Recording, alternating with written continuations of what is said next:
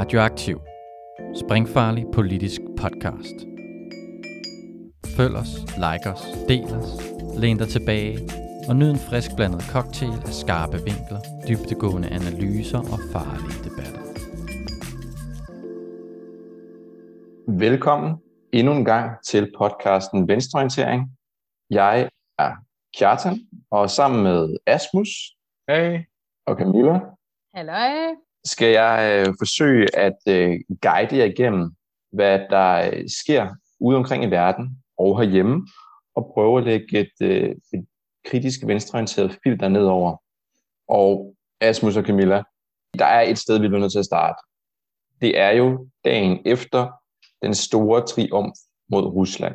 Hvordan har I det i kroppen? Vi starter med dig, Asmus.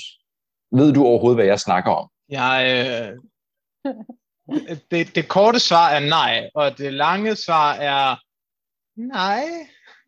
Perfekt. Er du Jeg, on jeg, for, jeg forestiller mig, at det har noget med sådan mænd i, i tætsiddende t-shirts at gøre, eller sådan. Det, øh, det, det, det har det, og det, øh, det gør det jo ikke værre. Men du er jo undskyld, du befinder dig jo i et land, som ikke går særlig meget op i fodbold. Men Camilla, skal vi ikke lige give Asmus øh, en, en, en rundown på, hvad er det, vi snakker om? Kan du ikke være behjælpelig her? Jeg starter lige med at sige, hvordan jeg har det i kroppen. Jeg har øh, en smule ondt i hovedet, fordi øh, der gik øh, portvin og øl i den sådan cirka kl. 11 i går hjemme ved mig. og det var efter, jeg havde hoppet og danset i 20 minutter øh, og siddet på kanten af en stol. Der er lige sådan, øh, er meget intense, det ved jeg ikke, 20 minutter af mit liv, øh, hvor det så ud til, at øh, først at den var hjemme i en fodboldkamp, og så til, at øh, den alligevel ikke var hjemme, at der var et mål, der var blevet annulleret i en anden kamp, og, øh, og russere, der fik et straffespark. Men så øh, endte det hele ulykkeligt, og, øh, og skrev sig ind i nationalhistorien. Det gjorde det jo, og det vi snakker om, det er selvfølgelig øh, Danmarks sejr mod Rusland i EM. Endte med at slå dem 4-1. Højt dramatisk, stor oplevelse for alle os, der så, øh, så på. Den betyder, at Danmark er videre fra den indledende, indledende pulje her, og øh, skal spille mod Wales på, øh, på lørdag i 8. delsfinalen. Og man kan sige, det, har, det har jo været en kæmpe forløsning, det her oven på det, der er sket de seneste par uger, som jo øh, alt sammen udsprang af, at Christian Eriksen øh, jo fik et, et hjertestop midt på banen. Og øh, fodbold har fyldt nærmest alt herhjemme i lille Danmark. Øh, Asmus, hvis du skulle være i tvivl om det. Men jeg tænkte egentlig... Altså, hvad- det er jo ikke det store, altså, det, det, det er sådan, det plejer at være, som jeg husker det. Jamen, det, det har været nogle niveauer over det, vil jeg sige. Altså, det, vi har været hele følelsesregistret igennem, og øh, jeg har aldrig set så mange danske flag hænge ud af vinduerne øh, herhjemme, i, øh, i hvert fald i Sydhavnen, øh, som, jeg, som jeg gør i de her dage. Så, så det her det er noget, der fylder rigtig, rigtig meget. Og, øh, og jeg, kan ikke, øh, jeg, jeg, er også, jeg er også selv blevet reddet med, øh, og det tror jeg også mange, som ikke normalt ser fodbold, de er. Men jeg tænkte egentlig, at, at jeg vil starte med at høre, hvad jeres forhold til fodbold, der måske mere specifikt landsholdet overhovedet er. Fordi Camilla, jeg ved, jeg ved du går op i det. Du øh, øh, sidder på, på kanten af stolen, som du siger. Men altså, hvor meget går du egentlig op i det her? Er du en rigtig fodbolddansker? Oh, det kommer an på, hvad en rigtig fodbolddansker er. Øhm, jeg går ikke lige så meget op i fodbold, som jeg gjorde, da jeg var 14 år, og på Esbjerg Stadion hver anden weekend, og til udebanekamp hver anden weekend. Det er også rimelig hardcore. det er heller ikke langt derfra. Ej, det var også rimelig hardcore. Øh, ja, alt min tøj var blåt og hvidt dengang. men, men, men, øh, men jeg synes stadig, at, at fodbold fylder en del i mit liv. Øh, jeg øh, følger som regel mere intens kvindelandsholdet nu, øh, mm. eller har gjort de sidste par år. Men jeg vil sige, at den her slutrunde har, øh, har mændene gjort et comeback i mit liv. Det lyder meget mærkeligt. Øh, men øh, men, men øh, vores herrelandshold er begyndt at spille mere interessant fodbold igen. Mm. Øh, øh, lidt mindre på egen banehalvdel og øh, øh, lidt mere øh, offensivt, som jo bare er fedt at se på. Mm. Men jo, jeg øh, går rigtig meget op i fodbold, og det var også en del af, er mit speciale og sådan noget, at øh, kvindelige fodboldspillere. Så på den måde ser jeg jo også et stort potentiale i sport for oprør og, og øh, forandringer. Måske ikke den måde fodbold, herrefodbold opererer på i dag, men jeg synes, øh, sport kan nogle fede ting. Mm. Det kan vi måske vende, øh, vende tilbage til øh, om lidt. Men Asmus, hvad med dig? Jeg har på fornemmelsen, at ja. du ikke øh, går lige så meget altså, op altså, i altså, landsholdet. Altså, jeg, jeg, jeg, er, jeg er sådan kun, kun marginalt mindre informeret, end jeg plejer at være. er det, jeg vil sige. Så hvis du skulle forklare med et ord, eller måske to, hvad landsholdet, det danske fodboldlandshold, øh, betyder i dit liv, hvad vil du så øh, sige? Hmm. Mest øl. på, på den måde, så, så tror jeg også, du kvalificerer dig som en rigtig fodbolddansker, når, du, når din, din primære association med landsholdet, det er, en, øh, det, det er alkohol. Det tror jeg, der er mange, der godt kan spejle sig selv i. Ja, jeg vælger at tænke, at jeg har skåret ind til, til hjertet af oplevelsen, og så har jeg sådan øh, vasket de unødvendige dele, som for eksempel fodbolden fra. Du har foretaget en, en lean-proces på fodbolden simpelthen. Du har simpelthen skåret ind, altså skåret alt det unødvendige fra. Det er min oplevelse. Spændende. Jamen altså, jeg, jeg kan jo, jeg kan for, at jeg kan jo heller ikke, jeg, jeg, jeg er jo stor fodboldfan, og jeg kan ikke lade være med at, med at holde med Danmark og sidde foran skærmen og, og råbe, som jeg også gjorde i går. Men på den anden side, så, altså, så har jeg en dårlig smag i munden. Jeg synes jo, det grundlæggende er forfærdeligt at støtte sådan et nationalistisk projekt som et landshold, og ikke mindst altså den her amoralske pengemaskine, som øh, fodbold jo er blevet i dag, i hvert fald professionel fodbold. Og altså pengemaskinen, den, tror jeg, den har jeg ikke rigtig nogen løsning på. Øh, ja, det, det er bare en gren af kapitalismen, som der skal skæres af sammen med, med resten af det syge træ. Men jeg tænker, at nationalismen, den kan man måske godt bekæmpe. Jeg tænker, det må være muligt at holde med, med et landshold, uden at, at det kommer over i sådan den type nationalisme, jeg synes, det nogle gange gør. Jeg, jeg, jeg, tror, jeg synes, det er vigtigt, at man altid holder sig for øje, når man altså holder med landsholdet, at det er noget, vi leger i en afgrænset periode. Altså, det er ikke så meget anderledes end at spille, øh, spille Ludo. Altså, det danner vi heller ikke en, en grundlæggende identitet ud fra. Vi tager ikke det nationale med ud over øh, fodbolden, det gør vi jo så, men det er jo det, jeg synes, der er lidt ærgerligt. Altså, det giver, ja. mig sådan et dårligt smag, at jeg er med til at, at understøtte sådan et projekt, som der skal bilde os ind, at vi alle sammen er, er i samme båd, og det, det er sådan en national fællesskab af, at, at det er vigtigt, der, der kitter os sammen.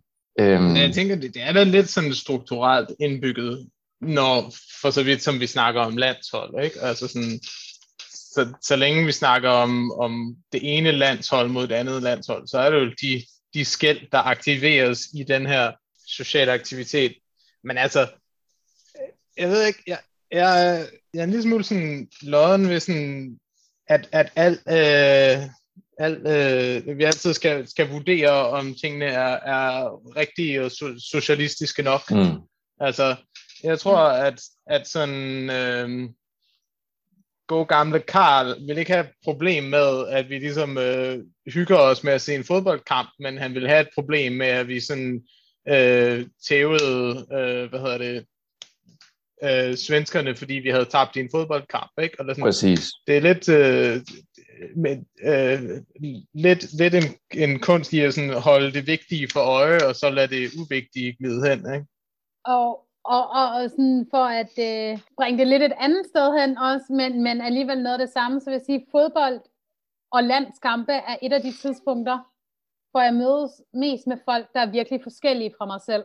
Jeg øh, godt nok ikke i går, men Belgiumskampen så jeg på en bar øh, på Amager, hvor jeg talte med en skraldmand, der lige har begyndt at have skrald i mit øh, område i pausen, og hvor jeg talte med to gamle stamkunder, der som tilhører et, et andet uddannelseslag, og et andet, øh, sådan, øh, har en anden indtægt, end jeg har, i hvert fald. Og, og det synes jeg øh, skulle være noget af det, sporten også kan, og fankultur mm. også kan, at det kan bringe os sammen på tværs af nogle, nogle sociale skæld, som ellers fylder ret meget, og deler os rigtig meget op. Og at det så er mod den fælles quote-unquote fjende, som så var Rusland i går og Belgien i torsdags, er i og for sig okay, hvis vi, så længe vi er os bevidste om, at det er noget, vi leger, og, og hvordan det hænger sammen. Så jeg, jeg synes, du er helt ret i, Asmus, at, at, at vi ikke uh, altid kan bedømme alt, hvad vi foretager os på sådan en socialisme-parameter. Jo, jo. Jeg tænker bare, uh, jeg skulle lige til at sige, at livet ikke handler om at være god socialist, eller sådan, men det gør det jo til en rimelig høj grad. Um, det er mere bare sådan, jeg synes, det, det, det, det, det er farligt og, og uhjælpsomt sted, hvis, øh, hvis, hvis sådan, vores samtaler altid handler om at finde ud af, om noget er tilladt, eller om noget ikke er tilladt, mm. og hvad de rigtige socialistiske følelser er, er, er, som man bør have. Og sådan, okay, jamen, øh, der, der må være en slags fleksibilitet og en slags øh, villighed til at være med til, at, at verden ikke bare skal være, øh, hvad hedder det, øh, sur kapitalismekritik hele tiden. Mm. Helt klart, men der er også en balance i det, også en balance i at analysere sig frem til, hvad er, altså, hvad er implikationerne af forskellige attityder, tilgange til verden, øh, mm. øh, praksiser i verden. Ikke? Så, så det, det, jeg, jeg synes, der skal findes en balance, og jeg synes, i de her tilfælde, der synes jeg, at, at balancen egentlig er, at der har vi måske ramt et meget godt sted. At der er jo ikke, det handler jo ikke om, at, øh, at fodbold er en modstander for, for revolutionen, heller ikke at landsholdsfodbold er det, eller at det er sådan forbudt eller dårligt, men at man bliver nødt til at holde sig for øje, at hvad landsholdet er en del af, hvad det er for et slags nationsopbyggende projekt, det kan bruges i, hvor, eller det kan misbruges til, og at, ja, at vi altid skal huske, at det ikke er det nationale, der skal være det identitetsbærende, fordi det grundlæggende er et sådan, fællesskab. Der var et tidspunkt i går, hvor jeg var i virkelig dårligt humør. Og det var inden kampen, hvor Mette Frederiksen blev interviewet i fuld hooligan-outfit og fik lov til at spænde den hele vejen. Jamen, altså, jeg tror, øh, vi alle sammen, dem jeg sad og så det med, kastede en lille smule op i munden over det. Så det er jo klart, altså, vi skal i hvert fald være opmærksomme på, hvordan sådan noget her også bliver brugt politisk og, mm. og taler ind i, i nogle bestemte narrativer hos uh, særligt Socialdemokratiet. God pointe. En, en anden ting, jeg lige vil runde her, før vi bevæger os videre fra, fra fodbolden, det er alt det her med, øh, med Christian Eriksen, som jo faldt om på banen med, med, et, øh, med et hjertestop i første kamp mod, øh, mod Finland, og blev heldigvis vækket til live igen. Og det tror jeg bare, altså det er jo et kæmpe chok for alle os, der, der sad og så på, og sikkert også for dem, der ikke sad, sad og så på. Øhm, og der har, det har været enormt følelsesladet siden. Altså der er blevet produceret sange til Christian Eriksen. Han har altså er blevet hyldet af de andre hold, når de har scoret mål, og øh, landsholdet er blevet kaldt helte for at øh, spille igen så kort tid efter osv. Og, og det er jo, jeg, jeg synes jo, det alle sammen er, er, er meget forståeligt, og der skal ikke lyde nogen, øh, nogen kritik af det, for alle har jo siddet og set på live-tv en mand, der falder om jo, og er død i en periode. Det, det er jo selv sagt et chok. Men jeg kan ikke lade være med at sidde og have den der følelse af, at folk ikke har den samme reaktion, når de ser folk i avisen blive skudt øh, i Irak eller Afghanistan. Og jeg, igen, det, jeg, vil, jeg vil meget gerne undgå, at det bliver sådan en, at, jeg, at man prøver at øh, altså sådan nedtone, hvor, hvor forfærdeligt det var, at Christian Eriksen, og hvor godt det er, at han overlevede, for det er vi alle sammen enige om. Jeg vil bare ønske, at måske også ja, reagerede på samme måde nogle andre gange. Men jeg ved ikke, om det er et urealistisk krav at stille. Hvad tænker I? Altså det tror jeg, du har helt ret i, at folk ikke, ikke får de samme følelser, men jeg tror, det er fordi, folk ikke kan forholde sig til de andre ting, at det bliver for abstrakt, hvis vi skal tale. At sådan forholde sig på, på sådan et menneskeligt, meget, meget dybt personligt plan til øh, en krig i Irak, at, at det, det, det, det, det er simpelthen for svært en formidlingsopgave, journalistisk også. Og, og jeg tror egentlig, at det her og den måde, sådan den her øh, meget voldsomme mediebearbejdelse af de ting, der er sket, også hjælper i andre sammenhæng med, at folk kan forholde sig til andre mennesker, altså, og at folk bliver mindet om, at, at folk kan dø lige pludselig af sygdom, af ulykker og andre ting. Altså, det er jo ikke for sjov, at der er jeg kan ikke huske, hvor mange, der havde meldt sig som hjerteløber i løbet af de første 48 timer efter. At nogle gange er der jo, sker der jo ting, som på grund af tid og sted skriver sig ind i vores fælles hukommelse, som får folk til at handle mere, end de ellers har gjort. Ligesom der nogle gange sker ting, der gør, at der er flere, der melder sig som organdonorer i en periode. Mm. At, at de her påmindelser også bringer nogle, nogle handlinger frem, som, som vi egentlig måske har haft lyst til at gøre hele tiden. Altså jeg tror, der er mange af dem, der er meldt sig som hjerteløbere, har tænkt i lang tid, at det burde de gøre, men nu er der ligesom en påmindelse om, at det er vigtigt, at du gør det nu. Det kan godt være, at det er den måde, man skal, man skal se på det. Jeg tror også, en del af det, der, der trigger mig, det er, at jeg tror ikke, folk havde reageret på samme måde, hvis det havde været en iraker. Eller om. Det, det, kan, det, det kan folk slet ikke relatere til på samme måde, desværre. Men jeg tror heller ikke, folk havde reageret på samme måde, hvis det havde været en tysker, der er faldet om.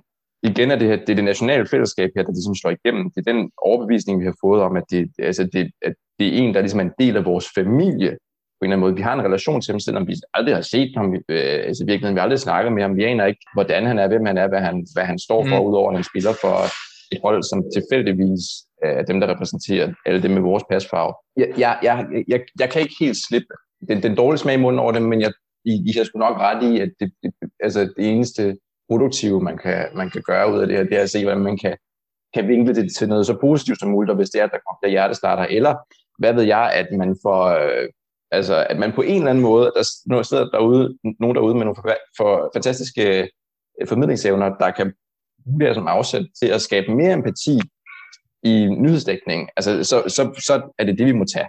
Den sejr, vi må tage med derfra.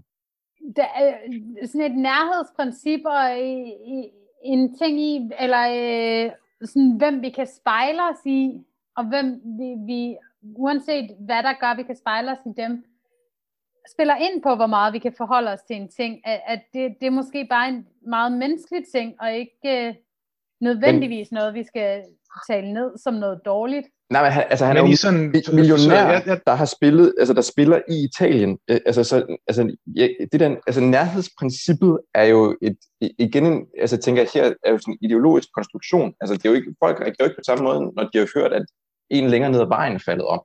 Nej, nærhedsprincippet er jo altid en forestillet ting, men jeg tænker ikke, det er så meget anderledes, end at jeg bliver mere følelsesmæssigt påvirket, når der sker noget i Libanon, end noget i Irak, selvom jeg ikke kender nogen af dem, der er sket noget med, og selvom vi lever vidt forskellige liv begge steder, men det er fordi, jeg har boet i Libanon, mm. og, og kender gaderne og kender ting. Altså, det, det er jo bare, hvad vi kan forholde os til, og hvad vi kan forme en eller anden forbindelse til. Mm. Og jeg tror, yeah. det smukke er jo, at, at vi kan forme forbindelser og, og have empati med, med mennesker, når, når vi ser noget forfærdeligt ske, så længe vi har en meget, meget spinkel øh, sådan identitetsmæssig øh, forestilling om en samhørighed. Ikke?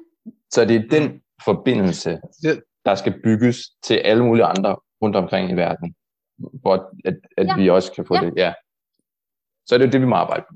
Vi skal være lige så vi skal være lige så solidariske med, øh, med unavngivende irakere. Men jeg, okay, så det, det jeg vender mig tilbage til, ikke, det er øh, sådan for dem, der spiller venstreorienterings bingo, hvis til, nævne øh, Gramsci, ikke? at han efter sine øh, skulle have haft et, øh, et, et motto, det italienske kommunistparti, som var øh, intellektets pessimisme og viljens optimisme. Ikke? At selvfølgelig skal vi være i stand til og villige til at være kritiske og analysere i detaljer og kritisk med de her ting, men noget af kunsten er jo også ikke at lade sig selv paralysere og blive bedre af den øh, så at sige, intellektuelle pessimisme, man, man lægger for dagen, og stadig være villig til at se åbningerne og mulighederne for, for, for samfundsændring. Det, altså det tænker jeg er meget rigtigt, måske en meget fin opsummering på sagen. Så jeg tænker, om, om vi ikke øh, med det skal prøve at lægge EM til side, og så springe øh, over på den anden Gerne. side af sundet. jeg ved, du, det har du ventet længe på, Rasmus. vi springer over på den anden side af sundet til svenskerne. Og det er jo i virkeligheden et lidt øh, et øh, throwback til en af vores første episoder, hvor vi snakkede om det svenske valg til Riksdagen i, øh, i 2018. Øhm, og for at være helt ærlig, så kan jeg nærmest ikke huske, hvad vi snakkede om der. Men øh, situationen dengang, det var jo, at det var stort set umuligt at danne regering efter valget. Og man havde en lang periode, hvor der var en overgangsregering. Man havde enormt hårde forhandlinger, og til sidst så endte det med, at de to midterpartier, Centerpartiet og Liberalerne, pegede på Stefan Löfven fra øh, Socialdemokratiet som, øh, som statsminister. Og det vil så sige, at siden starten af 19, så har man i Sverige haft en regering, som er har været ledet af Stefan Löfven og Socialdemokraterne, sammen med Miljøpartiet, og så har det været støttet af Centerpartiet og Liberalerne, og så Venstrepartiet, som er den svenske pendant til Ø.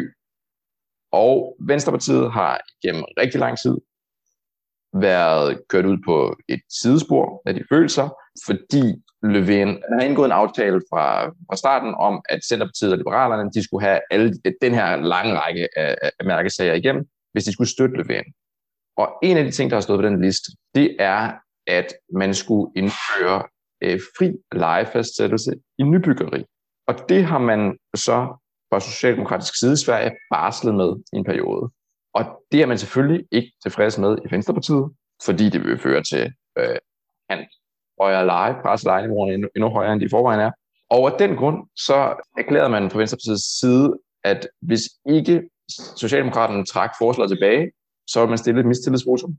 Det gjorde Socialdemokraterne ikke, og derfor er der nu blevet stillet et mistillidsvotum sammen med alle de borgerlige i Sverige, og der skal nu enten dannes en ny regering, eller udskrives valg. Hvad er jeres umiddelbare tanker om den situation? Måske er der nogen af jer, der kan huske vores øh, diskussion for to år siden bedre, end jeg kan. Jeg ved ikke, om jeg kan huske vores diskussion godt, men jeg har en, en fornemmelse af, at det vi talte om, var den insisteren, der er hos alle andre svenske partier, for at man skal holde Sverigesdemokraterne uden for øh, indflydelse, mm. og så prøve at lave en parallel til en dansk kontekst. Det kunne ligne os i hvert fald. Jeg siger ikke, det er det, vi har gjort, men, det lyder realistisk. men det tror jeg. Ja. Det er jo også det, der er interessant i den her sammenhæng, fordi det er jo i princippet sammen med Sveriges Demokraterne, eller det er Sveriges mm. Demokraterne, der stillede forslag, eller forslaget til et mistillidsvotum, ikke? Mm. Altså, åh, hvad tænker jeg? Umiddelbare tanker, det er jo svært. Øh, tænker virkelig mange ting. Altså, en ting, vi måske lige skal huske at nævne, er, at ikke bare er det partierne til højre for Socialdemokraterne, der, øh, der bestemmer politikken i Sverige, det er jo direkte skrevet ind i regeringsgrundlaget, eller forståelsespapiret, mm. eller hvad de har lavet, at Venstrepartiet ikke må have indflydelse. Så basically den samme deal, som Ø har i Danmark, det er bare skrevet ned sort på hvidt her. Mm. Jeg tænker, man kan ikke se det her kun som udløst af beslutningen om øh, øh at, at lempe på reguleringen af boligmarkedet, som en del af en større problematik omkring, hvem der egentlig har indflydelse på mm. politikken, og hvis støtte, der bliver betalt, og hvis der ikke gør rent mm. politisk. Jeg tænker, at det er et kompliceret spørgsmål, som man nok skal have komplicerede øh, følelser omkring. På den måde, at det er jo et reelt, altså der, der er reelle omkostninger ved det her, ikke? og det skal vi ikke øh, underkende, når vi prøver at gennemskue, hvilken betydning det har.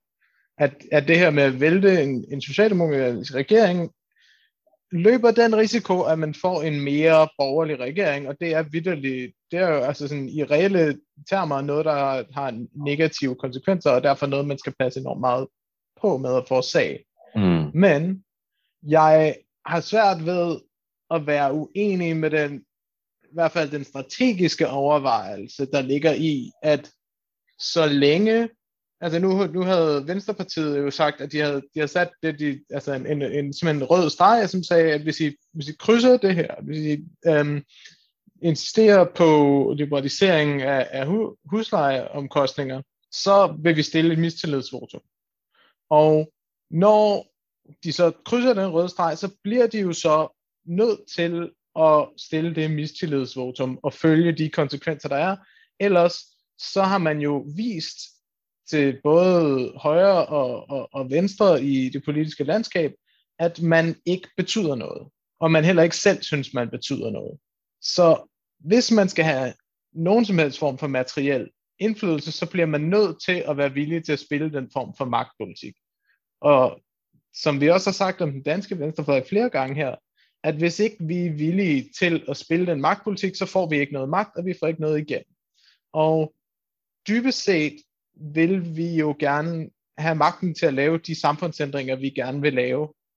Så det er jo en af de her svære vurderinger, hvor jeg tror ikke lige nu, vi kan se, om det er den rigtige beslutning, eller om det er den forkerte beslutning, men der er i hvert fald meget, meget gode strategiske grunde til at tage den her beslutning, som den er blevet taget, som jeg ser det. Mm. jeg tror også, der er en, ja, jeg tror heller ikke, at, det, at der kommer noget godt ud af at enten altså sidde her og sige, at det er den, at det er den rigtige eller den forkerte beslutning, men jeg tror, vi kan lære meget af at, at grave os lidt ned i, hvad, hvad det er, der sker, også paralletterne herhjemme. Men først vil jeg lige tage fat i det, som du sagde, og som jeg tror i virkeligheden kan gås ned til. Hvis ikke man på et tidspunkt sætter foden ned, så bliver man bare rykket, altså i al uendelighed. Mm-hmm. Altså, så hvis, hvis ikke man har nogle, øh, nogle, nogle grænser, så øh, ved alle andre, at, at de kan gøre, hvad de vil. De kan føre sig borgerlig en politik, som de, de lyster, uden at der sker noget. Og så bliver politikken mere borgerlig, end den ellers ville have været.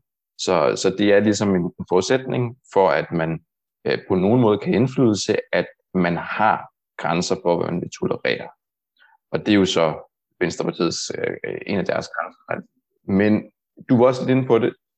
Jeg synes, det er rigtig interessant at kigge på parallellerne til den danske venstrefløj her.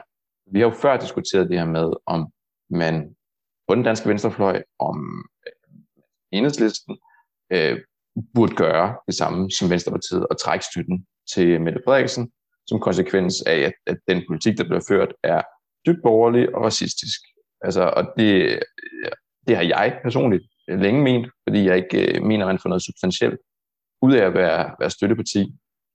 Og det, jeg synes, jeg har spore på sociale medier øh, og forskellige andre steder, hvor jeg hører ting fra, det er, at de tanker, de har fået et vis momentum de seneste øh, par måneder. Blandt andet i forbindelse med børn i Syrien, i forbindelse med klimanølen, øh, i forbindelse med øh, ydelseskommissionen, der kom med et, øh, et, et, et udspil, der ikke på nogen måde ville, vil afskaffe børnefattigdom. Altså, at jeg, jeg, jeg hører flere og flere, der går med de her tanker om, at nu må de grænser, man må have fra venstrefløjens side, ligesom være overtrådt, og det må være tid til at, at overveje, om man simpelthen skal, skal, skal vælte regeringen. Og jeg tror, det er de tanker, der har fået enhedslisten til at rasle med sæben. Fordi det er det, som enhedslisten har gjort de seneste par uger. I forbindelse med ydelseskommissionen, lidt bagkant, der, der kom man og, og, og gik man øh, aggressivt ud i medierne og sagde, at hvis regeringen lavede en aftale med de borgerlige, så blev man nødt til at overveje, om man kunne støtte regeringen. Og den tone, den synes jeg, den er gået igen i kommentarerne på det, der sker i Sverige. Altså alle fra enhedslisten, som, som jeg har set på sociale medier, har øh, været ude og, og skrive deres støtte til Venstrepartiet, og ligesom hyldet Venstre, øh, Venstrepartiet for det, de har gjort, og sagt, det her det er beviset for, hvad der, hvad der sker, hvis man ikke lytter til sit støtteparti. Og det synes jeg jo er lidt bizart, eftersom Venstrepartiet gør lige præcis det, som enhedslisten øh, i tid til har nægtet at gøre, og som mange øh, folk fra enhedslisten tidligere har hånet folk for at foreslå at gøre. Og det har fået folk til at påpege, at, at det kan virke sådan lidt paradoxalt, at enhedslisten gerne vil tage det på sig, Øh, ved Venstre, altså Venstrepartiets ageren, øh, når man ikke øh, ønsker at gøre det selv herhjemme. Og det har fået enhedslisten til at forsvare sig med. Situationen er helt anderledes herhjemme, fordi Socialdemokratiet ikke fører en borgerlig politik på samme måde som Stefan Löfven. Hvis de gjorde det, så ville man trække støtten til dem. For eksempel har Dragsted her, Dragsted her i går spurgt folk, på, altså var kritiske på, på Twitter, spurgt dem, hvor er det, Socialdemokratiet skulle have skidt på forståelse. Det tænker jeg egentlig, at jeg gerne vil høre jeres tanker om, hvis man skal, skal, skal prøve at sammenligne lidt Stefan Löfven og øh, Socialdemokraterne. Er det sådan, at, at altså i jeres hoveder, at, at det er en, en, en væsentlig mere borgerlig politik, end Socialdemokratiet herhjemme? Altså, hvordan, altså, hvad er det for en afvejning, vi skal, vi skal lave der, eller som man burde lave i enhedslisten? Så, så jeg har, jeg har to, to kommentarer. Og den ene er, at jeg, jeg synes, at vi skal, vi skal selvfølgelig være opmærksomme på, på forskellen mellem, mellem øh, dansk og svensk politik, som, som ligner hinanden på rigtig, rigtig mange måder, men, men sådan også er forskellige. Og jeg tror, en af, grunden, en af måderne, den er forskellige, det er, at den danske socialdemokratiske regering fører borgerlig politik, men, men, men, men ikke borgerlig på samme markedsliberale måde, som, øhm, som Løven har, har, har fortsat her. Ikke? at i, i højere grad, så er det en slags nationalkonservatisme, der har indbygget sig i, i den, den, det danske socialdemokratiske parti. Og helt klart også altså, er, er liberal og småborgerlig bullshit, men, men sådan, den her form for distinktion er noget, der er vigtigt at, at, at, at, at gøre sig forskel af. Jeg kan bare ikke se, at det gør nogen forskel i forhold til det her spørgsmål. Um, en anden pointe, at, at sådan det der øh, forståelsespapir er bare et stykke papir. Ikke? Altså sådan, det, det skal man jo altså sådan, ikke lade sig forblinde af, og, og jeg synes, at, at Pelle Dragsted må vi antage ved bedre, end at lade sig for, fordreje af, hvad der står på et eller andet tilfældigt stykke papir. Så han må være i gang i et eller andet øh, altså sådan politisk kommunikationsprojekt for at retfærdiggøre enhedslistens politik. Og jeg finder det ikke særlig overbevisende, at nok det, det korte er det. Fordi at ligegyldigt hvad der står i det der øh, forståelsespapir, så er det jo øh, en måde at forhandle, hvad det er for en slags øh, indflydelse, og hvad det er for en slags reel politik, der skal føres. Og hvis man ikke får nogen indflydelse under det, øh, det øh, forståelsespapir, der findes, så skal man jo forkaste forståelsespapiret, fordi så tjener det andres interesser end venstrefløjens. Og der må vi nu være villige til at spille altså spille et hårdt spil og sådan sige, at vi, gider, vi skal jo ikke finde os i ting, bare fordi, at øh, det er det, der står på et stykke papir, der blev skrevet under for nogle år siden. Ja, man kan sige, altså enten så skider Socialdemokratiet på forståelsespapiret, eller også så har enhedslisten skrevet under på et forståelsespapir, som er helt igennem forfærdeligt, som Socialdemokratiet bare honorerer. Men resultatet er det samme. Den politik, der føres, er jo dybt borgerlig mm. og racistisk. Altså, altså, så er det lig, ligegyldigt, hvor fejlen ligger. Altså, hvis man, hvis man understøtter den politik, så understøtter man den politik. Og sådan det helt åbenlyse brud på den aftale, der blev indgået ved sidste valg på flere planer, eller efter, under sidste valg og efter sidste valg, er jo, øh, at der ikke er sket noget på klimaområdet. Det var et klimavalg. Det var det, Socialdemokratiet blev valgt på, eller i hvert fald øh, støttepartierne blev valgt på. Det var det, der fyldte noget i forståelsespapiret. Det var det, der var aftalen. Og så er det blevet ændret til en hockeystavsmodel og andre ting. Og at det ikke er overskrevet aftalen så meget, at enhedslisten sætter foden ned.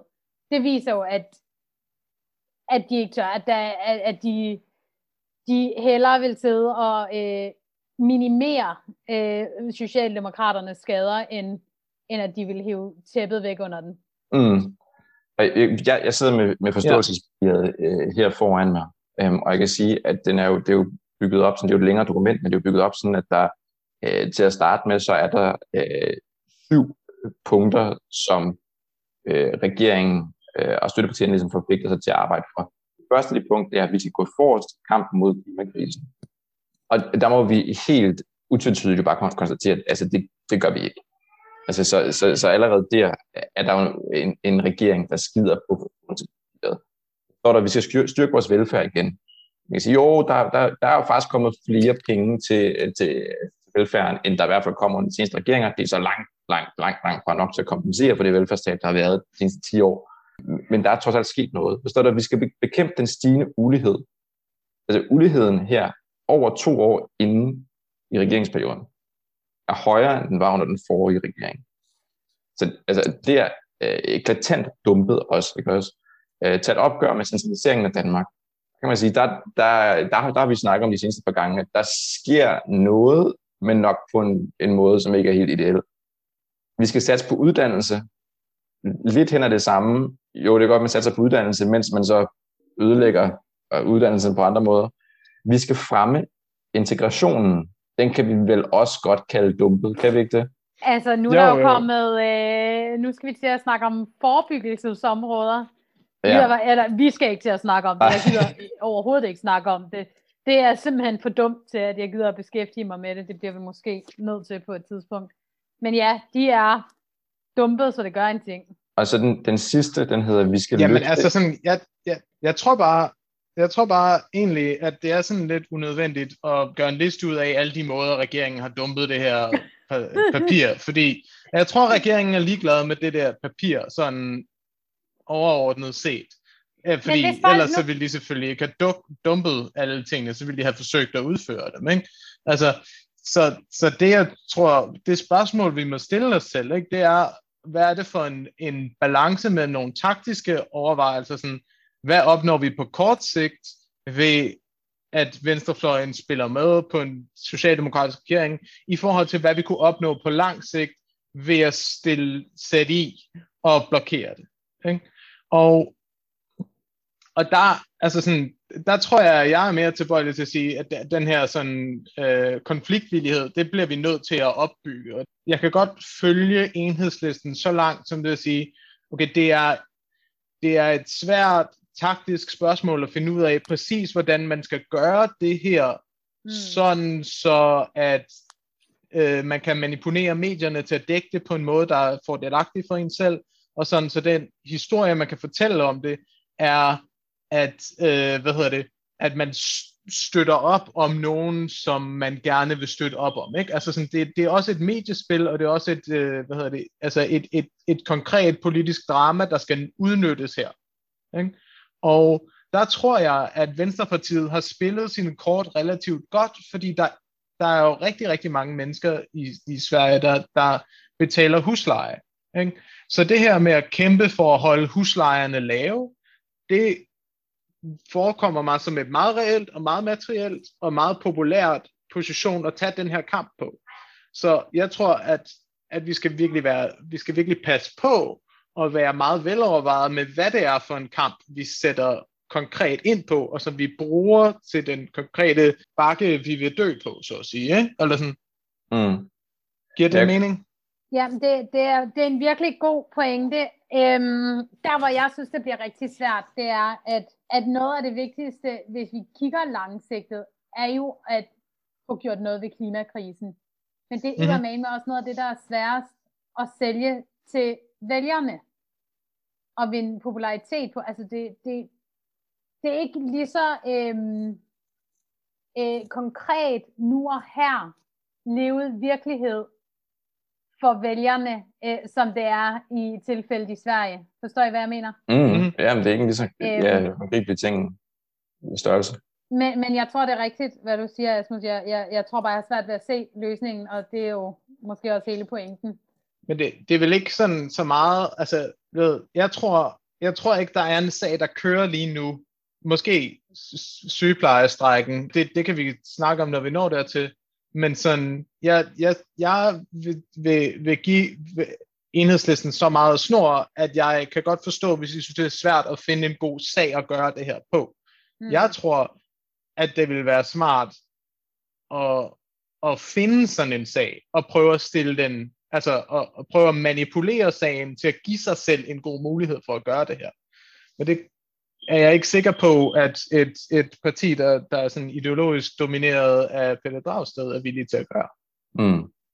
Øhm, Asmus, du afbrød min, øh, min sjov øh, og sagde, at det ikke var øh, formålstjenestligt at gennemgå listen. Øh, men jeg vil tillade mig at tage sidste sorry, punkt, sorry. tage sidste punkt ja, ja, alligevel, for, for at, øh, for bare lige at, at få, få lukket den sidste punkt, så at vi skal løfte et ansvar fra verden, hvilket vi jo bestemt heller ikke gør, når vi prøver at deponere øh, flygtende mennesker i øh, Rwanda, og samtidig øh, holder vores øh, udviklingsbistand på øh, sådan Men så vil jeg vende tilbage til der, essensen af det, som øh, I, I, I begge to øh, fremhævede.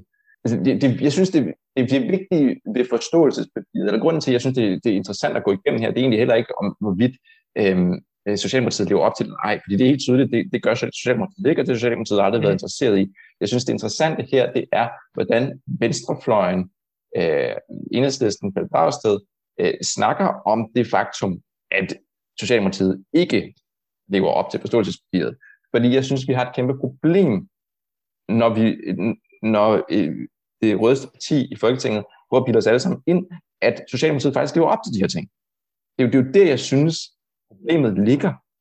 At man, når vi kan sidde, altså så let som ingenting at gå igennem og pege på, hvordan i hvert fald øh, fem ud af syv øh, punkter er eklatant fejlet, hvordan kan vi så have et, øh, et, et rødt parti, der øh, forsvarer regeringen på de sociale medier og, og, og, og prøver at bilde folk ind, at, at Socialdemokratiet ikke skider på, øh, på de løfter, der der er blevet givet. Det synes jeg er, er sørgeligt, og det synes jeg er enormt sigende om, hvad, hvad enhedslisten er, er blevet reduceret til i dag. Fordi det, der er ikke blevet gjort op med beskæftigelsesreformer, der er ikke blevet gjort noget ved fattigdomsydelserne. Øh, der, altså, vi har snakket om den sådan accelererede racistiske udlændingepolitik med børn, der stadig sidder i Syrien, Rwanda, strammede statsborgerskabsregler, hjemsendelse af flygtninge. Alt i alt er ting ikke blevet bedre med den her regering. Og hvis vi ikke har en venstrefløj, der tør sige det, så kommer vi i hvert fald aldrig til et sted, hvor vi ligesom kan få revet maskerne af midten af dansk politik, hvor vi kan altså få lavet det brud, hvor vi kan begynde at rykke folk ud til venstre. Og det er det, jeg, jeg synes, der er det, der er det store problem. Jeg kan godt se, at man har brug for et sted at sætte ind en sag, som taler til alle. Det tror jeg bare, bare man mm. har. Altså, det tror jeg, jeg, jeg tror virkelig, man har det i det her med for eksempel ydelseskommissionen. Alle ja. folk kan relatere til fattige børn, og derfor synes jeg, synes jeg også, det er fint, at enhedslisten har, har raslet med sablen om, om, om, omkring det her spørgsmål. Jeg vil bare ønske, at det ikke sådan en følelse af, at det er noget, man gør som et led i en slags maskerade, hvor man bare gerne vil bilde sin egen vælger ind, at man faktisk øh, er et parti, der står op for sig selv. Jeg kan ikke se, hvordan man rent faktisk mener det, når man samtidig prøver at bilde alle folk ind, at regeringen faktisk er rigtig fin og lever, lever op til alle ens krav. Men jeg synes, det er en rigtig god pointe, og jeg er glad for, at du kaldte mig ud på det. Altså, fordi dybest set, så er det et af de der øjeblikke, hvor at det er enormt vigtigt at være kritisk over for os, det mest venstreorienterede parti. Og, og huske, at de politikere, der arbejder for enhedslisten, er, lige, er også politikere, og skal også presses til at gennemføre den politik, vi rent faktisk er interesseret i. Så vi skal jo, som jeg hører dig pege på, ikke? Altså, vi skal også presse dem, og vi skal også komme med kritisk røster over mm. for dem, fordi ellers så, så spiller de også det spil, der er nemmest og mest mm. behageligt for dem, som er at holde gode relationer til deres kollegaer fra, øh, fra Socialdemokratiet, og holde sig selv ved magten, sådan så de kan have mere behagelige opgaver, de kan have de her små symbolske sejre, de kan vifte rundt med og, og ligesom øh, poste et eller andet klam på, eller ikke klam, måske være bare sådan lidt kvalmende oversødt på Facebook om, hvor godt det er, at de har flyttet 0,0% øh, af budgettet et eller andet andet sted. Mm. Hen, ikke? Eller sådan. Jo, og det, altså det er jo færdigt, at de gør det, fordi jeg tror også, en stor del af deres af, af, af enhedslistens base, at det er det, som man ønsker. Jeg, jeg, jeg, for, jeg forstår det mm. udmærket godt, men altså, øh, det er bare ikke det, min stemme er gået til. Og jeg, jeg tror ikke, det er det, jeres stemmer er gået til. Og jeg tror, der er masser af stemmer, ikke er gået til, til den form for politisk projekt. Og som du siger, så må det jo så være vores opgave at prøve at, at, at rykke øh, og presse vores repræsentanter til venstre, for at de kan presse regeringen til venstre på de metoder, man nu har. Og så skal vi jo også huske, der er jo et sammenspil mellem enhedslisten og aktivister, til dels også SF-aktivister. Det var sgu ikke på grund af SF og enhedslisten alene, at der blev ændret holdning i Socialdemokratiet omkring børnene i øh, øh, mm. de syriske flygtningelejre. Det var fordi folk var på gaden for det. Og enhedslisten bruger den grønne studenterbevægelse, Extinction Rebellion og andre til at lægge pres på regeringen, men så må vi jo også godt stille krav til dem. Helt klart. Præcis. Ja, vi skal stille krav til dem. Klar. At, at, at, vi skal ikke stole på nogen politikere. det, det var også det, jeg mente med min meget beskedne høflige, vi kan godt, at vi, vi skal, vi må og skal. det. Jeg sad lige og, og kom til at tænke på noget, og det, um, Nej, da.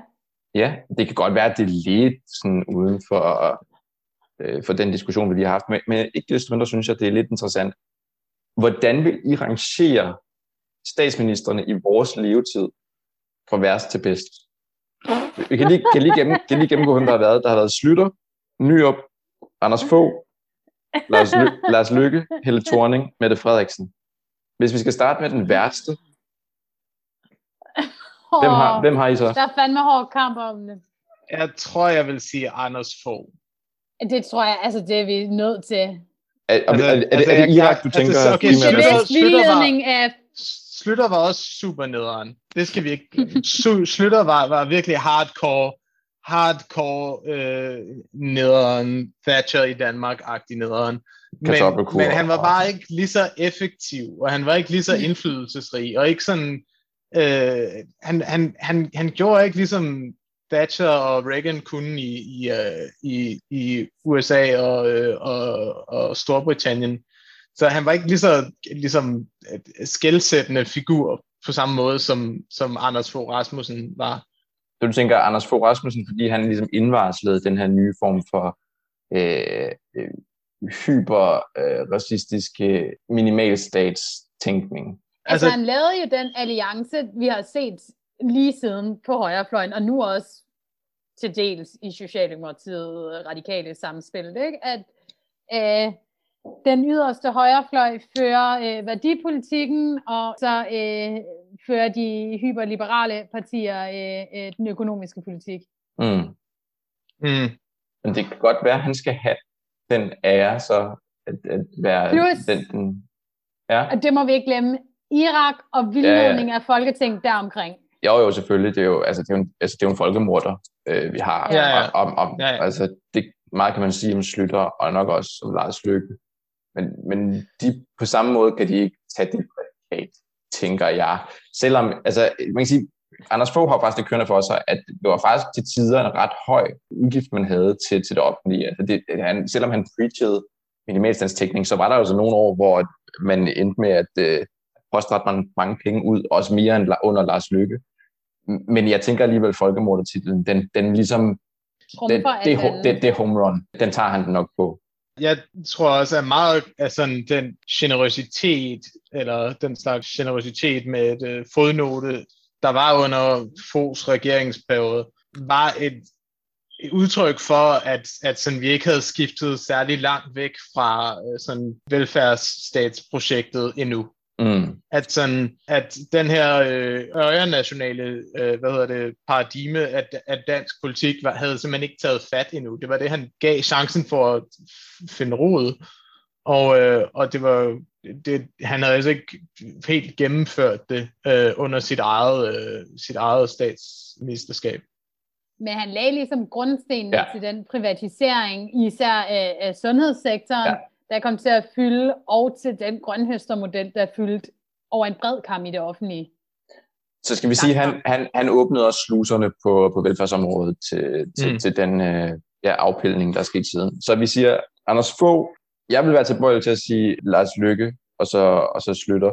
Men den, den, den, kan, den kunne eventuelt diskuteres, men hvis vi springer over dem, så efterlader de os med, øh, med tre socialdemokrater, med Nyrup, Helle Thorning og Mette Frederiksen.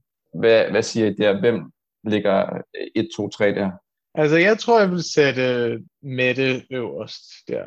Det ja. tror jeg også. Øh, okay. Men det er fordi, jeg sidder og tænker, sådan, de ting, jeg har mest imod Torning, er jo korridon-politikken, som var en del af det. Nej, mm. fortsæt dit argument, Asmus. Jeg sidder her og tvivler. ja, nej, nej, men altså, det er jo ligesom, øh, der er ikke nogen af dem, der har været gode, er nok det, der skal siges. men grunden til, at jeg vil sætte, sige, at Mette er værst af de tre, er... Og værst eller bedst? Værst. Værst. Okay, jamen, ja. det, vi skal lige have styr på, hvad vi skal snakke om. Du siger Mette som nummer tre, altså den værste af dem. Ja. Ja. ja var det ikke fra værst til bedst, vi rangerede? Jo, jo. Jo, jo det var mig, der byttede ja, om på det. Det, det, ja. det, det er også det, jeg sidder og, og, og siger. Fint, ja. okay, okay. okay. Ja. Jeg, jeg, jeg, jeg, jeg, synes, jeg synes, Mette, nu er hun jo ikke særlig langt inde i sin periode, vel? Men... Cirka halvvejs. Inshallah. Um,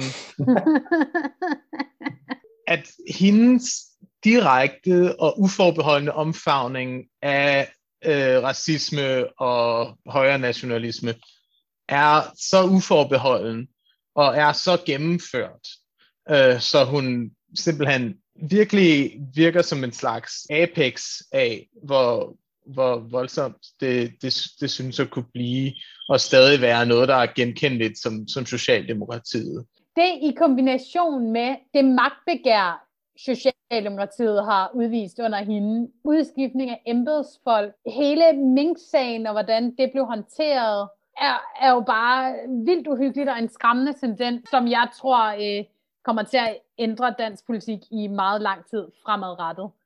Og jeg vil øh, sige, meget bekymrende, så virker hun som en virkelig dygtig politiker. Og en ja. virkelig dygtig landsmanipulator.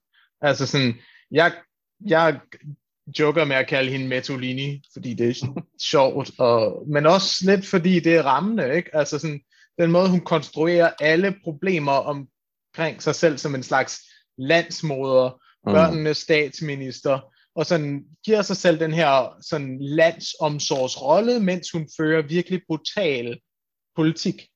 Det er, øh, det, det er øh, genkendeligt fra meget usympatiske øh, øh, rammer. Jamen nu har vi jo sagt flere gange, at der er fuld plade på fascisme øh, fra Socialdemokratiets side, men det går jo hånd i hånd med fuld plade på folkelighed. Mm.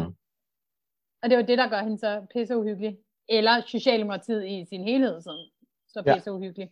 Så det, jeg hører jer sige, det er, at den, den værste af de tre, Mette Frederiksen, så vil jeg gætte på, at, de, at det var Helle Thorning øh, og Korydon-kabinettet, og så Poul Nyrup øh, som den relativt bedste af dem. relativt.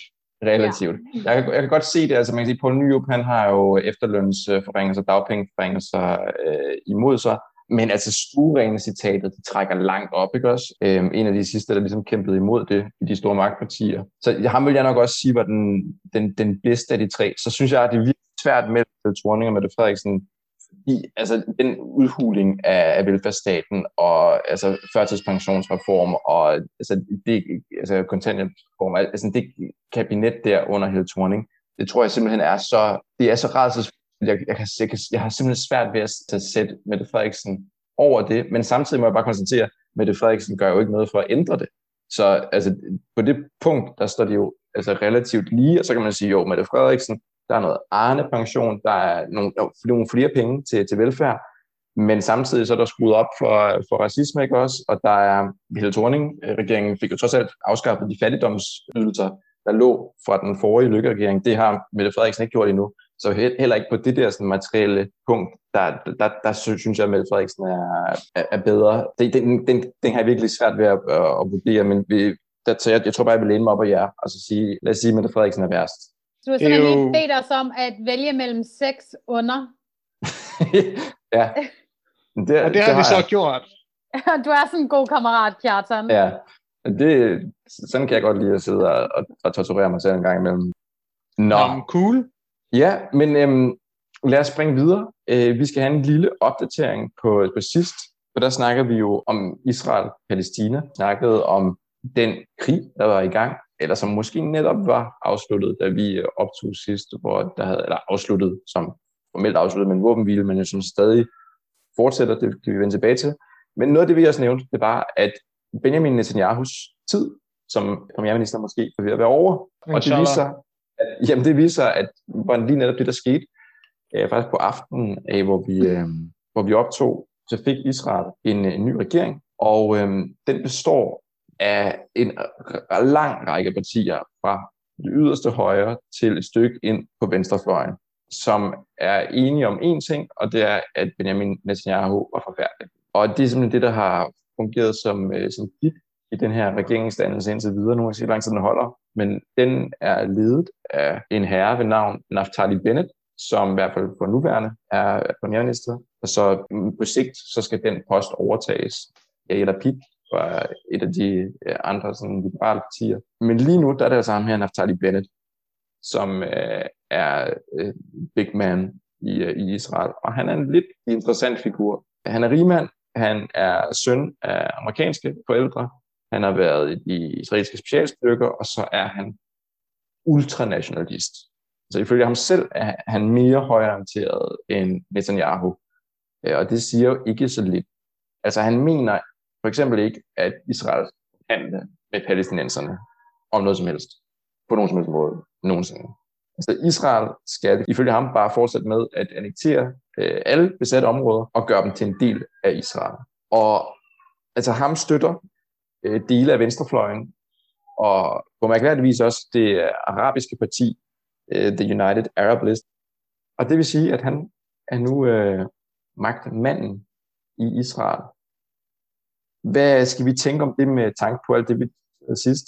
Er udsigterne for Israel, men nok særligt for Palæstina og palæstinenserne, blevet øh, lysere eller mørkere? De er blevet mørkere. Mørkere siger du helt entydigt, Camilla.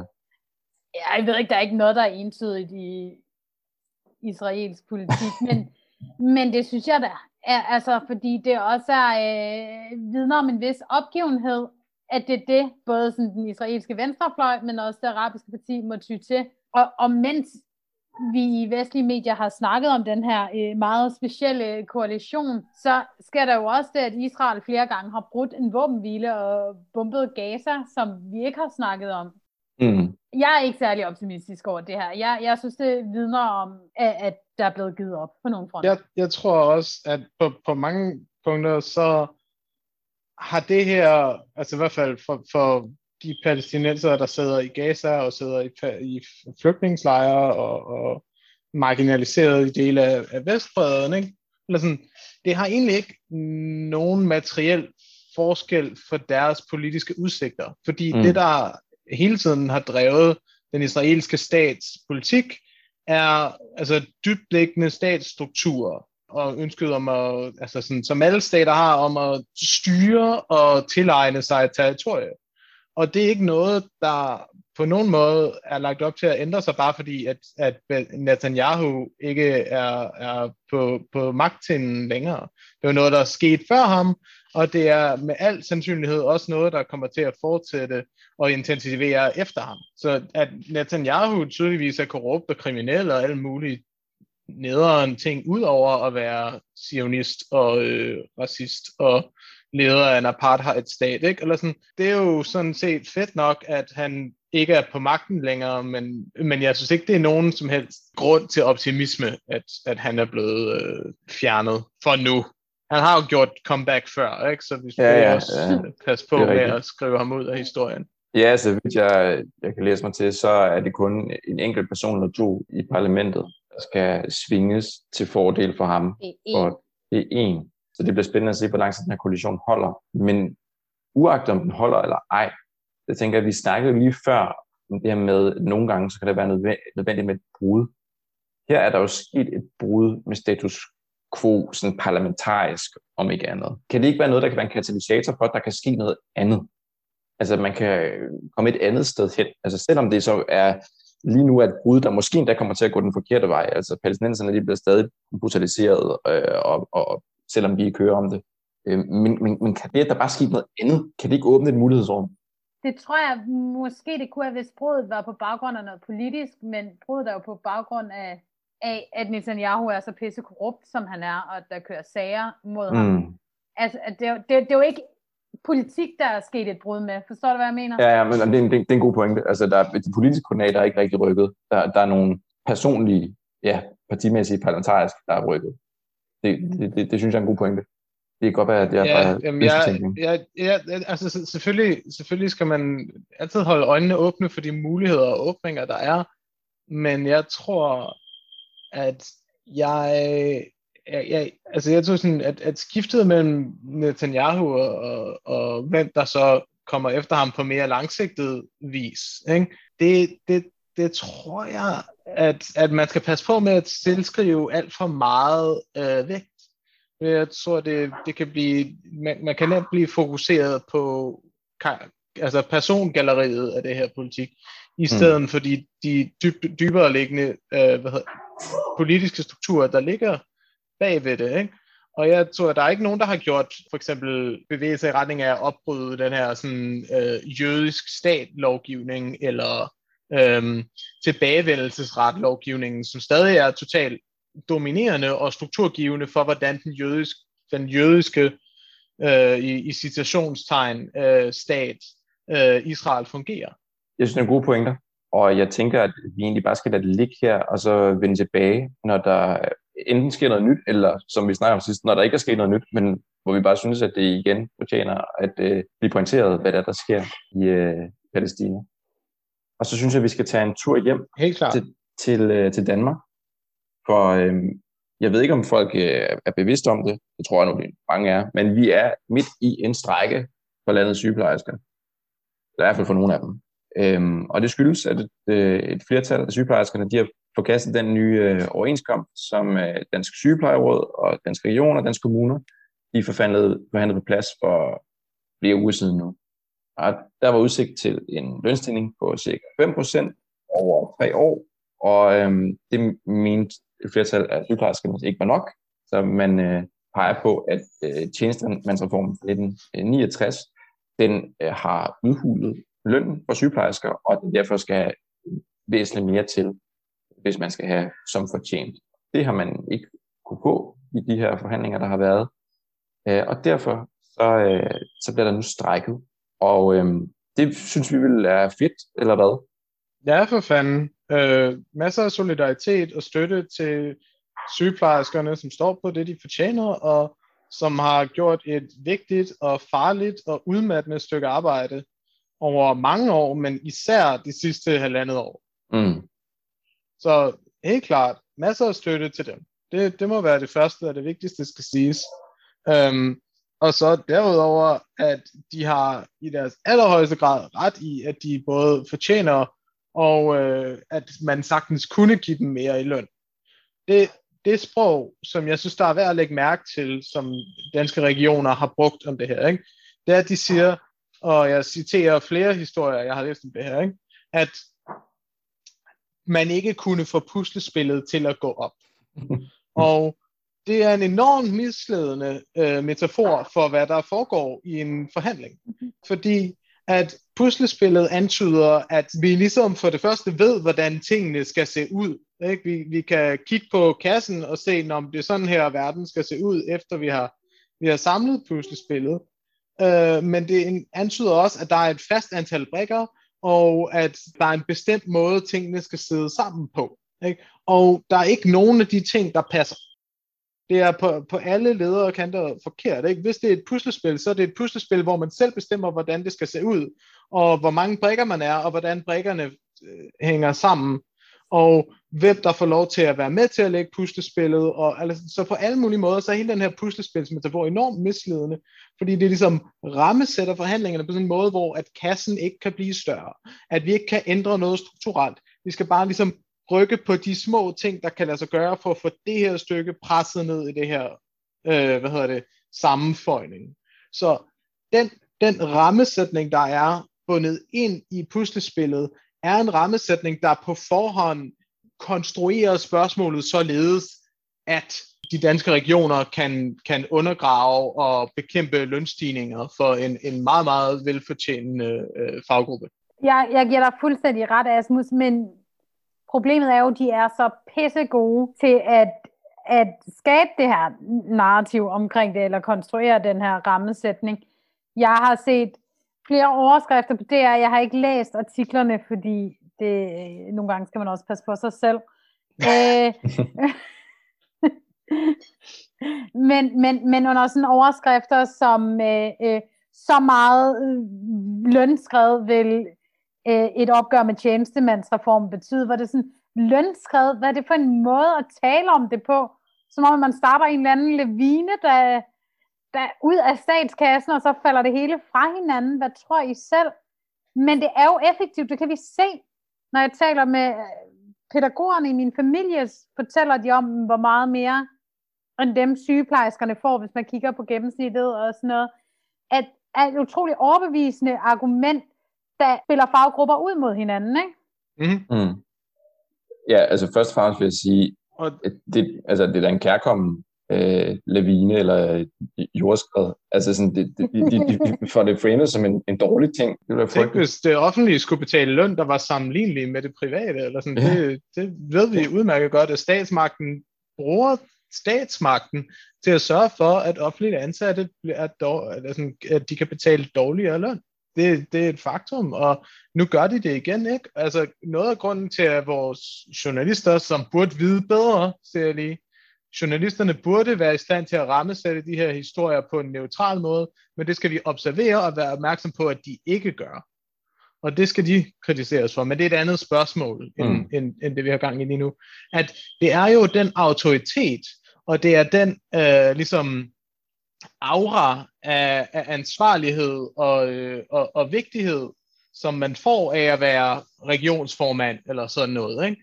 Som, som gør, at, at man kan forblænde øh, journalister til at rammesætte historierne på den måde, som man gerne vil have det. Og det manipulerer de jo selvfølgelig øh, med, øh, og de gør det med vilje, og de gør det øh, veloverlagt. Ja, der er to ting, jeg gerne vil have fat i. Den første, det her, du, øh, du sagde, Camilla, med pædagogerne i din familie.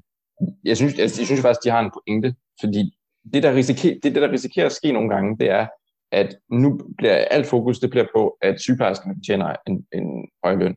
Og det gør de jo helt åbenlyst. Men det er bare lidt ærgerligt, at det bliver sådan, at det her det bliver sådan en løsrevet kamp, i hvert fald øh, i mediebilledet. Jeg synes også, det bliver det for nogle politikere og, og, og fagpersoner, at det bliver sådan specifikt sygeplejerskerne.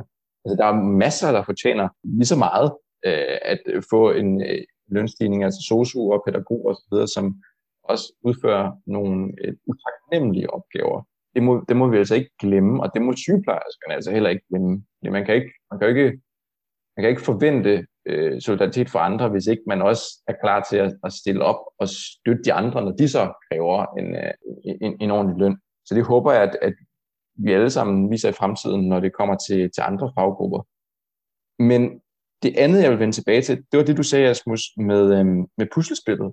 Fordi der tror jeg faktisk, jeg er uenig.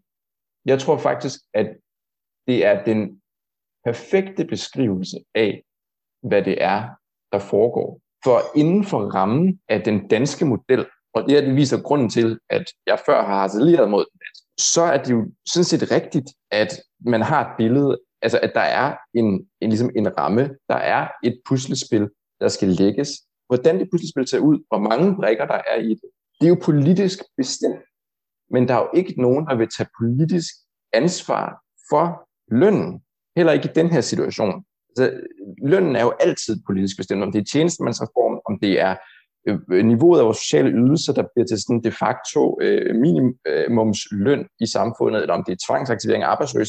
Så alt, der handler om løn, er en politisk beslutning. Men vi har valgt at putte det ned i en kasse, der hedder sådan, den danske model, og det skal arbejdsmarkedets parter beslutte sammen.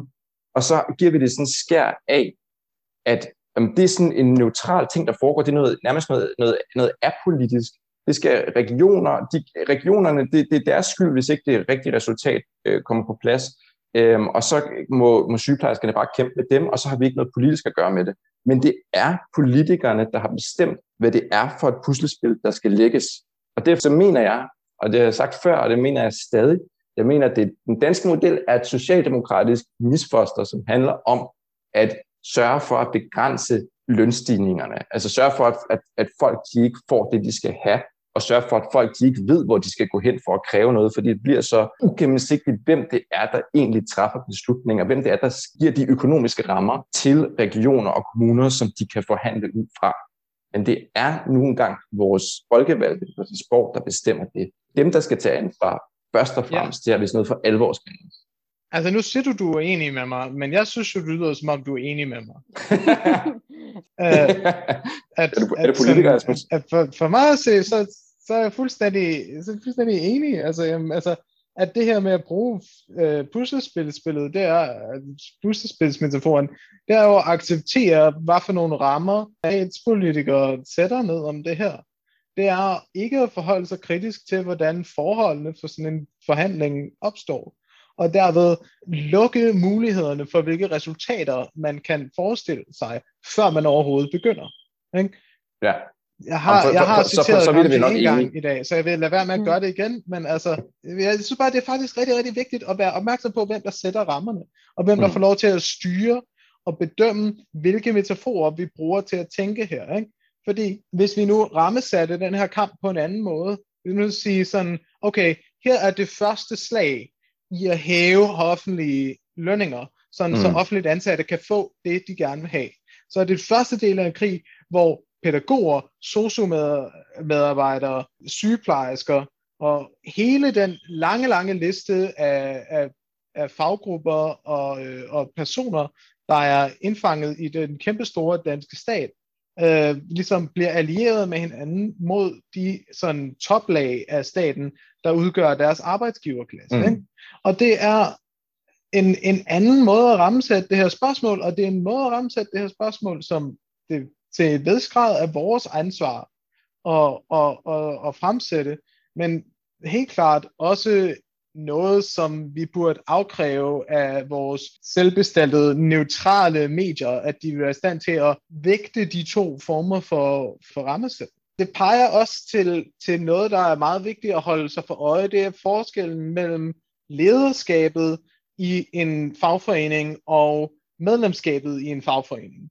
At lederskabet i øh, Dansk Sygeplejerskeråd havde jo faktisk forhandlet en overenskomst på plads, og den blev afvist af medlemskabet. Ikke? Så det, det, det er sådan en helt fundamental del af den her historie, at der er det skæld, og de har forskellige interesser og forskellige perspektiver på det her. Mm. At, at man så på den måde skal sørge for, at øh, så at sige, lederskabet i en, i en fagforening tjener medlemskabets interesser, i stedet for at bruge deres position til at tjene deres egne, egne interesser. Det er noget, vi nok i Danmark burde være meget bedre til at, at, at kalde ud og kritisere. Oh yes. Jeg tænker, at vi skal tage lønlavine og gøre det til et krav. Altså, vi vil have lønlavine. Vi vender den simpelthen om og gøre det til noget positivt. Vi reclaimer. Vi reclaim lønlavine. Den, den, den, er, den er lagt derud til den er med på. Den er med hvis på. de også tør at være, være lidt, Løn, lidt Lønlavine til alle. Ja, det er det. lønlavine til alle. En, øh, hvis jeg lige skal runde af med en lille sjov detalje, så kan jeg sige, at i, i nogle kommuner, der har man jo måttet aflyse stræk, fordi nødberedskabet simpelthen ville være bedre end normale beredskab. Så udsultet er vores, vores velfærdsstat, at det aftalte nødberedskabsniveau øh, det simpelthen er bedre, øh, og dermed overflødiggør strække. Det kan man jo sidde og tænke lidt over. Det kan man, mens man lige øh, er solidarisk med sygeplejerskerne den her gang, og husker de andre faggrupper også næste gang. Mm-hmm. Præcis. Vi øhm, bevæger os mod slutningen, men øh, vi har lige tid til at, at, at vende, hvad der ellers måtte, øh, måtte ske derude i, i verden, øh, hvis, øh, hvis vi har noget. Hvad, Camilla, sidder du og brænder inde med et eller andet, der du gerne vil dele med os? Jamen, nu ligger du op til, at jeg skal sige det kort, og det er noget, jeg ikke sådan helt selv begriber, hvad jeg skal tænke om. Så, så jeg, ved, det jeg kan ikke helt finde ud af, om jeg skal begynde på det eller ej. Men for et par uger siden, den 8. juni, havde efterretningstjenester forskellige steder i verden pressekonferencer, hvor de ligesom meldte ud, at de havde anholdt store dele af kriminelle netværk, alt fra narkosmugling til legemord til, ja, hvad ved jeg. Og grunden til, at de har kunne gøre det, er, at en krypteret app, der hedder Anom, tror jeg, man siger det, øh, var det egentlig den australske efterretningstjeneste og FBI, der stod bag. Så mens kriminelle netværk har siddet og øh, tastet tal ind på deres lommeregner på telefonen for at komme ind på den krypterede udgave, og, og, og så har kunne kommunikere på den her måde og sendt billeder af, hvordan de har pakket stoffer ind i, i andre ting, og, og hvad ved jeg, har efterretningstjenesterne kunne sidde og følge med. Og sådan grunden til, at jeg egentlig havde tænkt, at vi skulle snakke om det, øh, er, at, at det, det er jo så vanvittigt et plot twist, at det er politiet selv, der sidder, eller ikke politiet, efterretningstjenesterne, der sidder bag redskaberne til at skjule kriminel aktivitet. Og det er også, altså det er sådan lidt en farlig vej at begive sig ind på, fordi vi på venstrefløjen bruger jo også krypterede apps nogle gange, mm. fordi vi godt ved, hvem og hvilke holdninger, der bliver holdt øje med. Så det var det, jeg ville, øh, gerne ville høre jeres sådan, umiddelbare tanker omkring. Meget kort, fordi vi lakker mod enden, så værsgo, venner. Ja, altså... Vi er alle det... doomed. Okay. Nej, øh, lidt længere end vi er alle doomed. Jeg, jeg synes, at den, den historie, man skal huske her, det er alle de underhånds, øh, al den propaganda og al den løgn, som der altid kommer ud fra øh, efterretningstjenester og fra øh, politiinstitutioner. Um, vi skal huske, at det var politiinstitutioner og militær, der blev brugt til at lave kommunistudrydelser både i Sydøstasien og mm. Sydamerika, og mm. de, hvis, hvis de begynder at synes, at det er nødvendigt at gøre igen, så gør de det igen. Og det skal vi være, altså det er nok ikke nært forestående i Danmark, men jeg, jeg mener meget seriøst, at det er noget, man, man skal lade være med at glemme, hvis man vil forstå, hvad det er for nogle muligheder, der ligger i teknologi. Og jeg ved ikke, om det er realistisk selv at styre en app. Øh, jeg ved ikke, hvordan man skulle vide, om vi rent faktisk selv styrer en app. Og sådan. Men, men at der er grænser for, hvor meget man skal stole på sådan en app, i hvert fald, det er måske værd at huske. Ja, jeg tænker også, det er de centrale sig videre her, at øh, der er ikke så meget at gøre, hvis du har skrevet ting på apps, du tænker, der var krypteret, men man skal passe på, hvad det er, man øh, smider ud igennem alle de her apps af mere eller mindre revolutionære tanker. Fordi, ja. du siger, Asmus, vi ved, vi ved godt, at, at det også er den slags systemkritiske idéer, som efterretningstjenester verden over øh, historisk været på jagt efter, og som de selvfølgelig stadig er på jagt. Det var fandme kort og præcist. Fedt. Ja. God analog alle sammen, det er det, vi kan sige. ja. Jeg tænker, der, hvis vi lige skal nævne en sidste ting, så kunne det være, at vi skulle øh, smide Henrik Dahl i puljen. Og, hvad med øh, under bussen? Hvad, hvad, under, hvad bussen. Med? Under, under skolebussen, det kan godt være, fordi det... At, bare, bare, for, bare for at bruge selv, selv at styre metaforerne her. ja, præcis. Under skolebussen, fordi Henrik Dahl, han ligger jo med en stor del af forskningsdanmark, som du jo øh, tilhører, Asmus. Ja. Jeg, jeg tror ikke, at Henrik Dahl rigtig kan lide dig og det, du bedriver. Han kan i hvert fald ikke lide mange andre sådan, samfundsvidenskabelige, øh, humanistiske fag, forskere. Jeg kan ikke holde styr på hans tirader øh, mod forskere mere, men han har blandt andet øh, skrevet på Facebook, at i udgangspunktet kan man ikke stole på dansk forskning inden for indvandring, islam og Mellemøsten. Altså at øh, tidsskrifter, der, beskriver, der beskæftiger sig med det, og peer reviewers osv., de er alle sammen kompromitteret, fordi de er en del af en, øh, en stor venstreorienteret øh, konspiration. Og vi har bevæget os ud på et niveau af, jeg ved ikke, hvad vi skal paranoia. kalde det, øh, paranoia, ja, sådan højorienteret, idiotisk paranoia, øh, konspirationsteoretisk, intellektuel uformoden, som, som altså slår selv det, Henrik Dahl tidligere har formået at, at spille i, øh, i æderen, og altså, det, det siger ikke så lidt. Altså, Henrik Dahl, han, han, han er altid fremad mod nye dybder. Um, Altid sjovt. Og, og altså sådan, lige hvad den her ting angår, så har jeg det sådan lidt, jeg vil ønske, at han havde ret. Ikke? Fordi at givet det var så vel, at, at den danske forskningsverden var fuld af radikale marxister. altså, men det er ikke sandt. Asmus er, den eneste. Asmus er den eneste, Henrik Dahl. Altså, og, og, og så, så, så gider han ikke engang citere mig. Altså, så det er virkelig, virkelig dårligt. Det er meget, meget... Altså, han, er, han, er, han er både dum og, og løgnagtig og uhøflig. altså, sådan, der er mange ting, man kan være utilfreds med i det, han siger. Men altså sådan, he, helt seriøst, så, så synes jeg, at det, det er vigtigt at sætte den her sådan, øh, tirade, Hammer Messersmith har gang i, mod øh, forskning ligesom i, i kontekst. Ikke? Mm. Forskning er noget, man skal være kritisk over for, og skal forholde sig informeret og detaljeret til, i stedet for bare at stole på det. Sådan fungerer forskning, at, at folk øh, argumenterer for noget, og så skal man have modargumenter og gennemtænke det grundigt for at forholde sig til det. Og det, det er der god grund til at gøre. Men det, det, der er på spil her, er jo langt hen ad vejen ikke et spørgsmål om, hvad det, hvor god forskningen er, men om forskningen siger de ting, som øh, hvad hedder det, højreorienterede politikere gerne vil høre.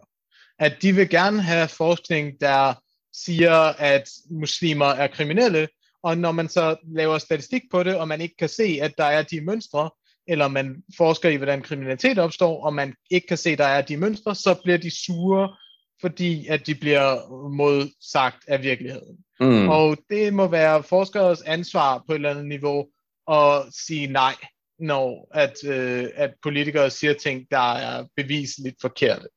Så spørgsmålet, hvor længe man har lyst til at gøre det, hvis man risikerer at blive hængt ud øh, på, i, folk, i Folketinget. Og det, det kan jeg jo bare høre fra forskere, at det synes man ikke er fedt, og der er mange forskere, der meget hellere vil, vil dukke nakken og lave deres forskning, end de vil øh, sige tingene klart, som det er til politikere. At forskere er ligesom alle mulige andre mennesker, folk, der gerne vil beholde deres job, folk, der gerne vil undgå øh, internet shitstorms, og gerne vil undgå dødstrusler fra højreorienterede tosser. Eller sådan, det, det er jo livet. Men, men hvis vi skal ligesom forholde os kritisk til den politik, som dansk, den danske stat har ført omkring forskning i lang tid, så synes jeg, vi skal sætte det i en længere kontekst, hvor vi husker på, at dansk forskning siden den gode gamle, øh, altså fra fakta til fraktur øh, reform blev indført, øh, er blevet rettet i, i, imod, at forskning skal producere kapitaliserbar viden. At det, det for, man, man tænker, forskning skal, det er, at det skal ikke finde sandheden, eller sådan, det er jo fint, hvis det finder sandheden, men det er lidt et sideprojekt til at finde på ting, vi kan tjene penge på. Og det er jo sådan en måde at gøre statsdrevne og statsstøttet forskning til en slags research and development arm af mm. dansk industri. En måde at subsidiere dansk industri, som ikke har lyst til selv at betale for at udvikle de projekter og de produkter, de gerne vil gøre sig rige på. Og det er for eksempel sådan, Novo Nordisk er blevet rige ved at, ved at, at, marketisere og, og markeds, øh, altså markedslancere forskning fra offentligt støttet øh, og forskningsinstitutter. Og det er også sådan, de, de vacciner, vi nu får mod corona, er blevet øh, udviklet. Det er offentlig forskning, som så er blevet tvunget ud i at blive øh, markedslanceret øh, af kapitalinteresser. Og sådan, det er sådan dansk forskning langt hen ad vejen er struktureret. Så det her med at fokusere på den meget, meget lille del af dansk forskning, der handler om islam, og den meget, meget, meget lille del af dansk forskning, der har en eller anden slags ideologisk orientering i forhold til øh, global retfærdighed osv., er dybt forvridende af det billede, som, som, som der rent faktisk er af dansk forskning. At, at mm. langt det meste af forskningen er dybt involveret med kapitalinteresser, og når vi glemmer det, så misforstår vi, hvordan forskning ser ud. Mm. Og interessant nok, så er det jo lige netop de forskningsfelter, som i teorien kunne udfordre de kapitalinteresser, eller som ikke på samme måde altså kan omsættes til profit kapitalinteresser så nemt, som der står for skud her, ikke også? Helt klart. Så øhm, ja, øhm, under bussen med Henrik, og øh, også med Messerschmidt. Og så videre med os. Og shout out til alle de seje kønsforskere og islamforskere, der vi trods alt tager i landet, til Helt trods klart. for, hvor meget de står for skud. Der er masser, masser af dygtige og modige mennesker, der arbejder på de her ting, og det fortjener vores støtte. Afgjort. Og med det, så øh, tænker vi er nået til vejs ende i dag. Det er vi også for rækken af podcast, før sommeren rammer os sådan for alvor. Vi vender tilbage i september med mere kritisk podcast til jeres øh, øregang. Indtil da, så vil vi bare sige tak for, for den her gang, og nyd sommeren. Hej. Hej.